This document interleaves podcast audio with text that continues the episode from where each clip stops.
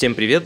Это подкаст «Денег много не бывает». В этом подкасте мы с вами в первую очередь будем говорить о том, как сохранить свой капитал в это непростое время, а также о том, как заработать на инструментах фондового рынка. И наша главная цель – создать надежный и доходный портфель, на который вы всегда сможете рассчитывать первом выпуске четвертого сезона мы поговорим с вами на такую тему, как замещающие облигации. На самом деле очень много вопросов поступало на эту тему. Стоит ли в них инвестировать, по каким ценам стоит покупать, как потом продавать, вообще какие есть с этим связаны нюансы и вообще почему эти бумаги выпуски появились. Представляет это из себя возможность или исключительный риск, и сюда не стоит лезть, тем более если вы неопытный инвестор. На все эти и многие другие вопросы мы сегодня поговорим в этом выпуске.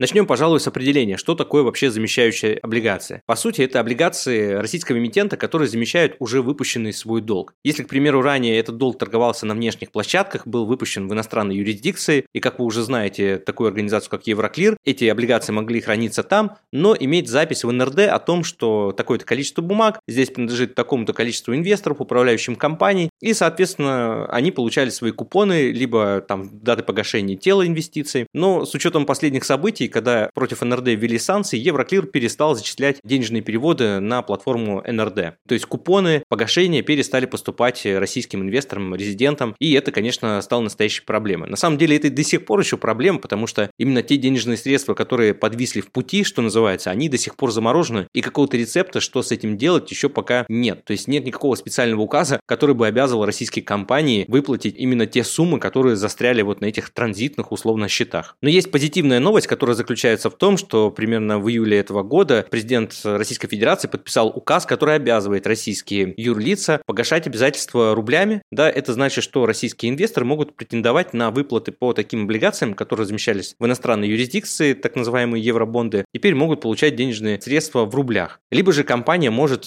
произвести замену этих облигаций на такие облигации, которые бы торговались здесь, в российском контуре, то есть в рамках НРД, которые бы спокойно могли перепродаваться. Ну, в общем, все как обычно. Единственное, что все это теперь, конечно, будет проходить за рубли. То есть, если раньше инвесторы приобретали еврооблигации российских компаний, Газпром, там, Фосагро, какие-то другие эмитенты, то есть их достаточно большое количество, если эти раньше эмитенты и облигации покупали за валюту, то теперь выплаты по ним будут происходить в рублях, тоже по понятным причинам, да, мы видим, что происходит, что валюта доллара становится недружественной для российских компаний валюты, и в этом плане рассчитывать на то, что появятся какие-то новые выпуски, номинированные в долларах или евро, ну, наверное, не стоит. Вот, тем не менее, те заблокированные активы, которые остались за границей, они сейчас торгуются примерно по ценам 50-70% от номинала, то есть это на начало ноября 2022 года. Если бы мы посмотрели там еще полгода назад мотали, то эти выпуски торговались примерно по 20-30% от номинала. В моменте, как вы помните, когда была объявлена военная операция, эти бумаги вообще ушли в ноль, и не было вообще никаких индикативов, и все было, конечно, достаточно грустно. Там практически сразу приостановились платежи по купонам, да, по этим облигациям. Стало непонятно, как дальше с ними действовать, потому что было там небольшое небольшое окошко, когда можно было переводить бумаги. И мы, кстати, в нашем телеграм-канале Skybond об этом писали, что вот у нас были положительные кейсы. Потом буквально через месяц после того, как операция началась, уже и это окно тоже закрылось.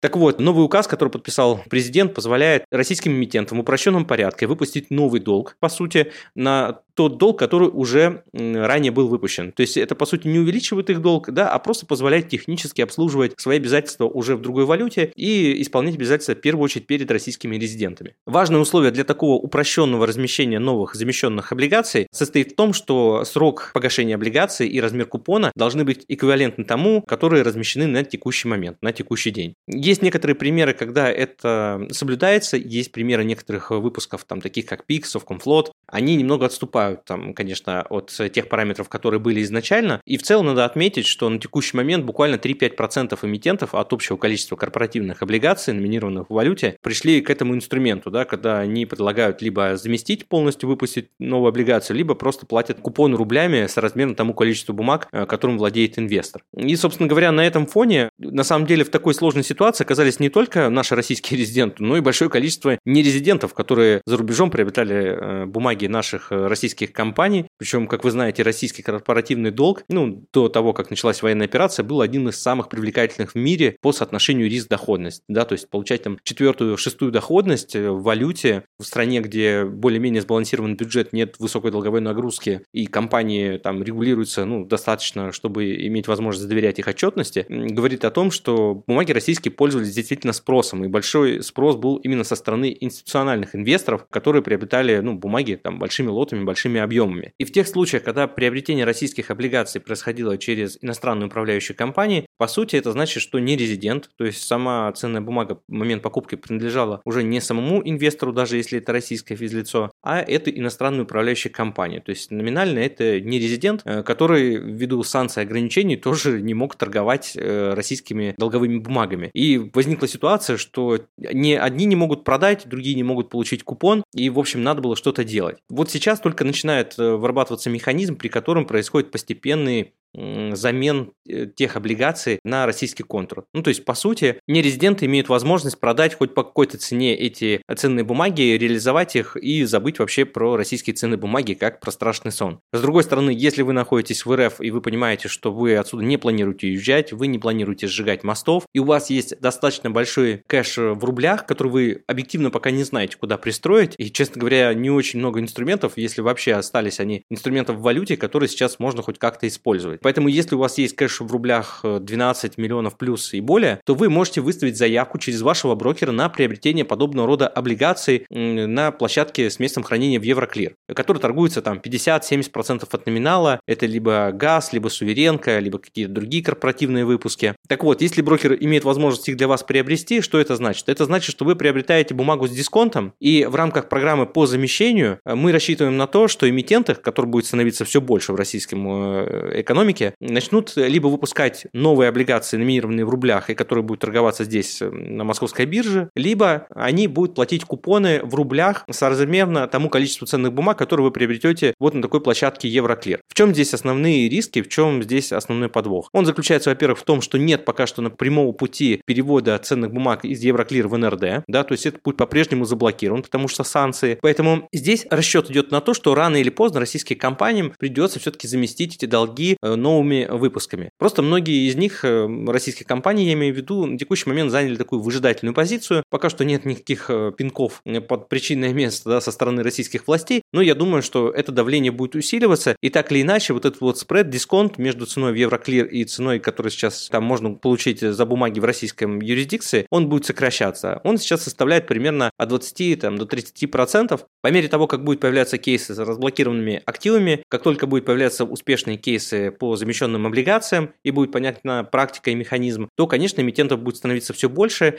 и чем больше будет уверенности у эмитентов э, и у инвесторов в том, что эта схема полностью рабочая, то, конечно, этот спред будет все больше и больше сокращаться и будет больше, знаете, похож такой на арбитраж. Просто сейчас это новый такой арбитраж, вообще в мировой практике, я так понимаю, не только в нашей стране. Поэтому дисконт сохраняется еще достаточно высокий. Но нужно понимать, что когда происходит вот замена подобными облигациями, там тоже есть свои нюансы. Ну, например, когда компания выпускает э, новый долг э, вот в рублях, она имеет право, допустим, не вводить квинанты, которые бы ограничивали ее на привлечение нового долга. То есть, по сути, замещая облигации, компании еще имеют короткую такое окно возможностей по упрощенной схеме увеличить свой долг. Ну, то есть, с одной стороны, для компании это, наверное, хорошо, потому что денежные средства всегда нужны, в том числе там как оборотный капитал, особенно для сырьевых компаний это актуально. С другой стороны, для заемщика нужно быть осторожным и понимать, какие следующие шаги предпримет компании и руководство, будет увеличивать они долговую нагрузку или планируют сокращать, если у них есть канал избыта, как они их планируют перестроить, какова динамика и так далее, и так далее. То есть есть очень много нюансов, поэтому в этом плане сказать, что можно купить и забыть и дальше держать, тоже нельзя, потому что ситуация сильно изменилась. Нужно смотреть по каждой компании в отдельности. С другой стороны, если вы хотите на этом исключительно спекулировать, э, заработать, то да, окно возможностей таких есть, потому что в будущем, как только произойдет замещение там на рублевые облигации вот этих долларов выпусках. Я думаю, что у российского корпоративного сектора, у российских компаний еще очень долго не будет желания э, размещать э, облигации в валюте. Ну, во-первых, желания не будет, во-вторых, просто пока такой возможности нет. А это значит, что э, рынок валютных таких облигаций российских компаний, он будет все уже, уже, уже, и это также будет влиять на сокращение спреда между ценами с бумагами, которые хранятся в Евроклир и которые тут торгуются в российском контуре.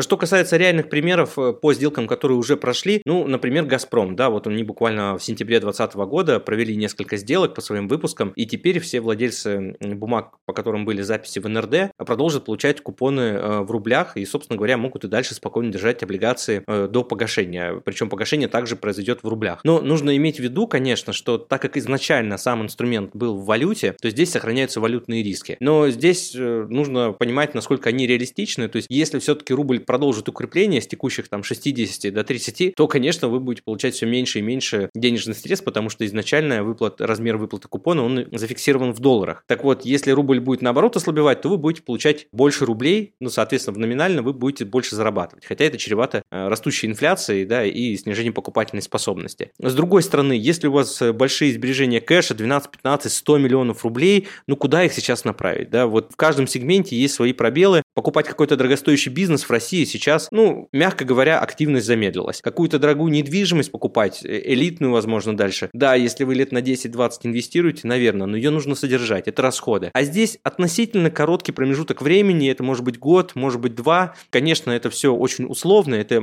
лишь моя субъективная оценка, что там в рамках следующих э, года, может быть, двух, э, все-таки правительство надавит на эмитентов, да, и заставит пойти по этому пути, может быть, уже начнет какие-то со своей стороны принимать санкции, чтобы компании, ну, начали шевелиться. Потому что уже было несколько обращений по поводу того, что почему эмитенты не предпринимают никаких шагов, да, напомню, всего 3-5% от общего числа эмитентов занялись тем, что начинают выпускать замещающие облигации. Остальные пока что только смотрят, набираются практики и, собственно говоря, вносят изменения в документы, в проспекты эмиссии, поскольку изначально, конечно, никто такой ситуации не планировал. Для того, чтобы, в принципе, стать участником подобной сделки и приобрести облигации вот с существенным дисконтом 50-70% и в последующем либо получать высокий купон, либо получить замещенный выпуск, да, и реализовать уже с премией там плюс 20-30% а, относительно цены покупки, вам нужно выполнить, ну, относительно простые условия. Вам необходим объем, как правило, от 12 миллионов рублей. Второе, вам необходимо иметь статус квалифицированного инвестора. На текущий момент он сохраняется в размере 6 миллионов рублей ликвидных средств. Вам нужно либо портфель из ОФЗ, каких-то ценных бумаг. Э, в будущем он, скорее всего, вырастет до 10 миллионов рублей, а может быть и еще выше. Валюта сделок обязательно рубли. То есть, если у вас есть доллары в банке э, или на счету у брокера, за который вы платите каждый день комиссию за хранение валюты, то вам придется эти денежные средства конвертировать. В то же время, приобретая облигации по такой схеме,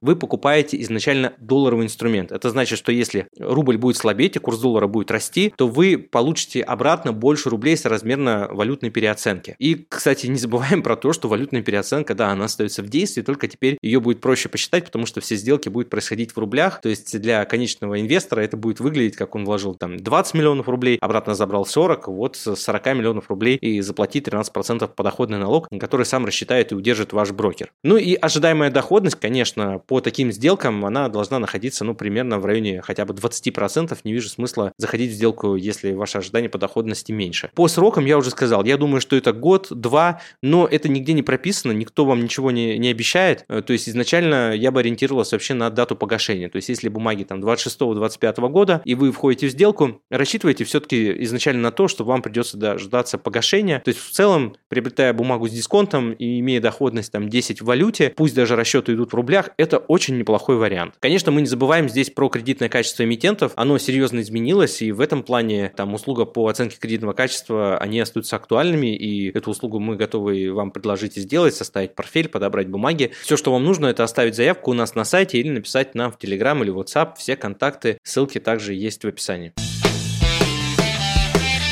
Что касается текущих вариантов на начало ноября 2022 года, мы видим, что есть некоторые индикативы и возможность купить бумаги на Евроклир по ценам 67-62% от номинала, это касается выпусков Газпрома, а также Россия-23 торгуется по 78, при том, что на бирже цены мы видим около 101%. То есть вот сами посчитайте, достаточно интересный, серьезный дисконт. А что касается выпусков Газпрома, то я тоже думаю, он примерно где-то в этом диапазоне, порядка 30% у инвесторов есть на текущий момент. Другой вопрос, что приобрести бумаги на платформе Евроклир бывает не так просто. Сейчас есть большое количество желающих, ну, кто готов, конечно, рисковать со всеми прочими, э, поскольку риски все-таки, надо понимать, они сохраняются. Ну, начнем хотя бы с того, что рынок сейчас, по сути, имеет такую нарушенную, несбалансированную форму, ликвидность остается под вопросом. То есть, э, это то, о чем я сказал. Если приобретаете, то, скорее всего, придется рассчитывать на погашение бумаг, э, либо пока не выпустится замещенный бонд, и который будет торговаться на московской бирже, да, где ликвидность уже будет восстановлена.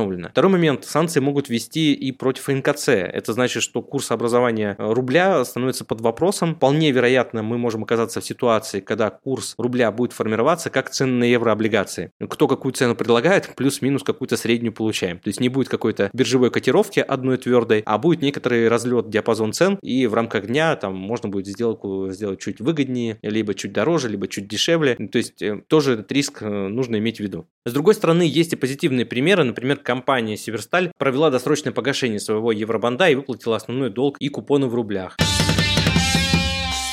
Если сделать общие выводы по данной теме, то я считаю, что да, эта тема действительно сейчас уже, имея какие-то позитивные сигналы, какие-то первые сделки, я думаю, что да, это может выгореть и это может принести свои определенные дивиденды. Тут вопрос в том, по какой цене мы покупаем, какого конкретно эмитента покупаем. Лучше, конечно, ориентироваться на суверенку, либо квазисуверенные выпуски, но я думаю, что и корпоративные выпуски тоже подтянутся, у них по большому счету не так много альтернатив, поскольку на будущее им все равно придется привлекать капитал, им придется привлекать держать капитал в рублях, либо, может быть, частично перекладываться в юань. Но выпуски в таких валютах, как фунт, евро, доллары, я думаю, на ближайшие 5 лет э, нашим российским компаниям придется забыть. И э, для того, чтобы сохранить лояльность инвесторов здесь на локальном рынке и иметь возможность э, спокойно работать, да, не отчитываться каждый день там перед регулятором и вести свою деятельность, им придется все-таки погасить свои облигации. Поэтому в этом плане, да, можно быть жадным, приобретать облигации, но риск – дело благородное. Еще раз повторю, здесь очень много нюансов, тропинка не протоптана, но в целом есть достаточное количество вторичных позитивных сигналов, которые позволяют мне сделать вывод о том, что да, это может выгореть. С другой стороны, если вы относитесь к тому разряду инвесторов, который принял для себя решение полностью покинуть пределы нашей страны и распродать все активы, чтобы никак не связывать себя с Российской Федерацией, то, конечно, это не для вас, поскольку это определенного рода актив, который потребует с вашей стороны какого-то внимания, активности. В конце концов, это учет прав владельцев бумаг. Если вы не хотите никак быть связаны с российской юрисдикцией, то, конечно, никакая доходность не оправдает той связи с РФ, которую вы так хотите избежать. Если же в ваши планы не входит э, миграция за пределы РФ, и у вас сохраняется большая наличная масса рублей, и вы не знаете, куда ее инвестировать, я думаю, это очень неплохой вариант э, направить денежные средства, чтобы, с одной стороны, защитить от э, ослабления рубля, поскольку это тоже немаловероятный сценарий, и мы не знаем, как дальше будет развиваться ситуация, но очевидно, что она э, мирному урегулированию подлежит очень тяжело и долго, и и в зависимости от того, как долго будет продолжаться все эти события, это, конечно, будет оказывать существенное давление на бюджет Российской Федерации. И как следствие, э, рубль, скорее всего, тоже будет испытывать в будущем давление. Э, поэтому захеджировать часть средств и